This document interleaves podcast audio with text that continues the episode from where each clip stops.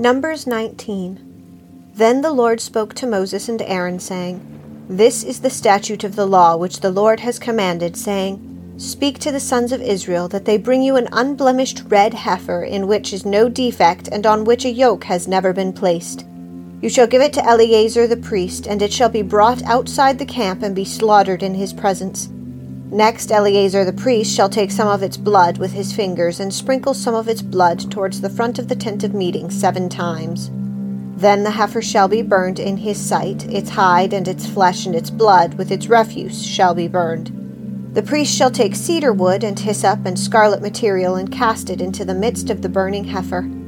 The priest shall then wash his clothes and bathe his body in water, and afterward come into the camp, but the priest shall be unclean until evening. The one who burns it also shall wash his clothes in the water, and bathe his body in water, and shall be unclean until evening. Now a man who is clean shall gather up the ashes of the heifer and deposit them outside the camp in a clean place, and the congregation of the sons of Israel shall keep it as water to remove impurity. It is purification from sin. The one who gathers the ashes of the heifer shall wash his clothes and be unclean until evening and it shall be a perpetual statute to the sons of Israel and to the alien who sojourns among them. The one who touches the corpse of any person shall be unclean for seven days. That one shall purify himself from uncleanness with water on the third day and on the seventh day, and then he will be clean. But if he does not purify himself on the third day and on the seventh day, he will not be clean. Anyone who touches a corpse, the body of a man who has died, and does not purify himself, defiles the tabernacle of the Lord, and that person shall be cut off from Israel. Because the water for impurity was not sprinkled on him, he shall be unclean. His uncleanness is still on him. This is the law when a man dies in a tent. Everyone who comes into the tent and everyone who is in the tent shall be unclean for seven days. Every open vessel which has no covering tied down on it shall be unclean.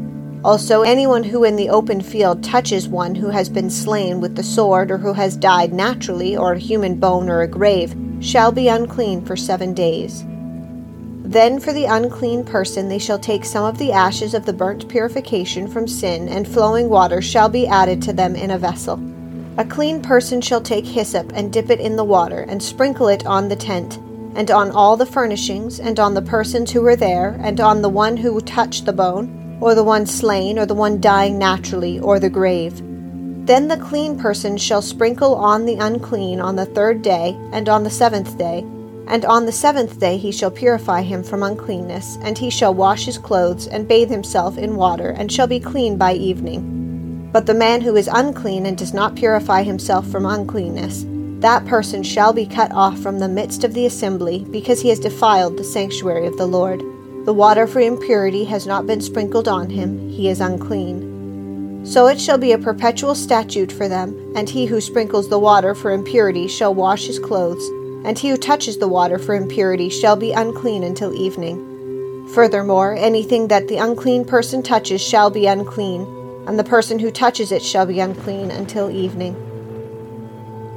Chapter 20 then the sons of Israel, the whole congregation, came to the wilderness of Zin in the first month, and the people stayed at Kadesh. Now Miriam died there and was buried there. There was no water for the congregation, and they assembled themselves against Moses and Aaron. The people thus contended with Moses and spoke, saying, If only we had perished when our brothers perished before the Lord. Why then have you brought the Lord's assembly into this wilderness, for us and our beasts to die here? Why have you made us come up from Egypt to bring us into this wretched place? It is not a place of grain, or figs, or vines, or pomegranates, nor is there water to drink. Then Moses and Aaron came in from the presence of the assembly to the doorway of the tent of meeting and fell on their faces. Then the glory of the Lord appeared to them, and the Lord spoke to Moses, saying, Take the rod, and you and your brother Aaron assemble the congregation, and speak to the rock before their eyes, that it may yield its water. You shall thus bring forth water for them out of the rock, and let the congregation and their beasts drink. So Moses took the rod from before the Lord, just as he had commanded him. And Moses and Aaron gathered the assembly before the rock. And he said to them, Listen now, you rebels. Shall we bring forth water for you out of this rock? Then Moses lifted up his hands and struck the rock twice with his rod And water came forth abundantly, and the congregation and their beasts drank. But the Lord said to Moses and Aaron, Because you have not believed me to treat me as holy in the sight of the sons of Israel, therefore you shall not bring this assembly into this land which I have given them.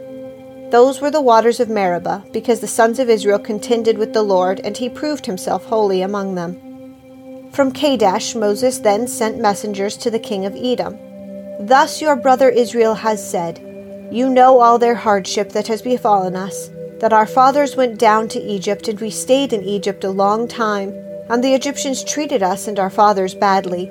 But when we cried out to the Lord, he heard our voice and sent an angel and brought us out from Egypt. Now behold, we are at Kadesh, a town on the edge of your territory. Please let us pass through your land we will not pass through field or through vineyard. We will not even drink water from a well. We will go along the king's highway, not turning to the right or left until we pass through your territory. Edom, however, said to him, You shall not pass through us, or I will come out with sword against you. Again the sons of Israel said to him, We will go up by the highway, and if I and my livestock do drink any of your water, then I will pay its price. Let me only pass through on my feet, nothing else. But he said, You shall not pass through. And Edom came out against him with a heavy force and with a strong hand. Thus Edom refused to allow Israel to pass through his territory, so Israel turned away from him. Now, when they set out from Kadesh, the sons of Israel, the whole congregation, came to Mount Hor. Then the Lord spoke to Moses and Aaron at Mount Hor by the border of the land of Edom, saying, Aaron will be gathered to his people, for he shall not enter the land which I have given to the sons of Israel, because you rebelled against my command at the waters of Meribah. Take Aaron and his son Eleazar and bring them up to Mount Hor, and strip Aaron of his garments and put them on his son Eleazar. So Aaron will be gathered to his people and will die there. So Moses did just as the Lord had commanded, and they went up to Mount Hor in the sight of all the congregation.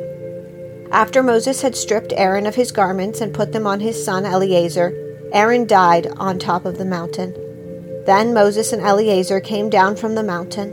When all the congregation saw that Aaron had died, all the house of Israel wept for Aaron thirty days. Chapter 21 When the Canaanite, the king of Arad, who lived in the Negev, heard that Israel was coming by the way of Atharim, then he fought against Israel and took some of them captive. So Israel made a vow to the Lord and said, If you will indeed deliver this people into my hand, then I will utterly destroy their cities. The Lord heard the voice of Israel and delivered up the Canaanites. Then they utterly destroyed them and their cities. Thus the name of the place was called Hormah. Then they set out from Mount Hor by the way of the Red Sea to go around the land of Edom. And the people became impatient because of the journey. The people spoke against God and Moses. Why have you brought us up out of Egypt to die in the wilderness? For there is no food and no water, and we loathe this miserable food. The Lord sent fiery serpents among the people, and they bit the people, so that many of the people of Israel died. So the people came to Moses and said, We have sinned because we have spoken against the Lord and you. Intercede with the Lord that he may remove the serpents from us. And Moses interceded for the people. Then the Lord said to Moses, Make a fiery serpent and set it on a standard, and it shall come about that everyone who is bitten, when he looks at it, he will live. And Moses made a bronze serpent and set it on the standard, and it came about that if a serpent bit any man, when he looked at the bronze serpent, he lived. Now the sons of Israel moved out and camped in Oboth. They journeyed from Oboth and camped at Iye in the wilderness which is opposite Moab to the east. From there they set out and camped in Wadi Zered. From there they journeyed and camped on the other side of Arnon, which is in the wilderness that comes out of the border of the Amorites, for the Arnon is the border of Moab, between Moab and the Amorites.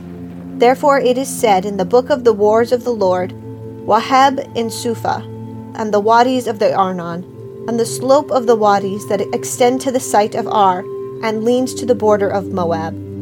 From there they continued to Beer, that is the well where the Lord said to Moses, Assemble the people that I may give them water. Then Israel sang this song Spring up, O well, sing to it. The well which the leaders sank, which the nobles of the people dug with the scepter and with their staffs. And from the wilderness they continued to Mattanah, and from Mattanah to Nahaliel, and from Nahaliel to Bamoth, and from Bamoth to the valley that is in the land of Moab, at the top of Pisgah, which overlooks the wasteland. Then Israel sent messengers to Sihon, king of the Amorites, saying, Let me pass through your land. We will not turn off into the field or vineyard. We will not drink water from the wells. We will go by the king's highway until we have passed through your border. But Sihon would not permit Israel to pass through his border. So Sihon gathered all his people and went out against Israel in the wilderness, and came to Jahaz and fought against Israel. Then Israel struck him with the edge of the sword, and took possession of his land from the Arnon and the Jabbok, as far as the sons of Ammon. For the border of the sons of Ammon was Jazer. Israel took all these cities, and Israel lived in all the cities of the Amorites, in Heshbon and in all her villages.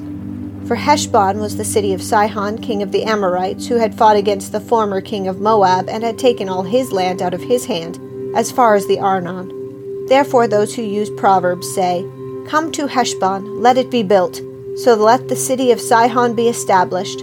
For a fire went forth from Heshbon, a flame from the town of Sihon. It devoured Ar of Moab, the dominant heights of the Arnon. Woe to you, O Moab! You are ruined, O people of Chemosh!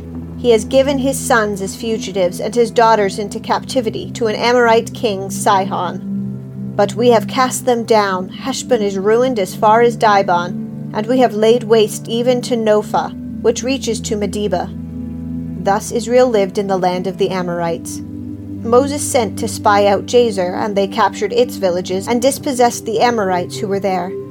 Then they turned and went up by the way of Bashan and Og the king of Bashan went out with all his people for the battle at Edrei. But the Lord said to Moses, Do not fear him, for I have given him into your hand, and all his people and his land, and you shall do to him as you did to Sihon king of the Amorites who lived at Heshbon. So they killed him and his sons and all his people, until there was no remnant left of him, and they possessed his land. Colossians 4 Masters, grant your slaves justice and fairness, knowing that you too have a master in heaven.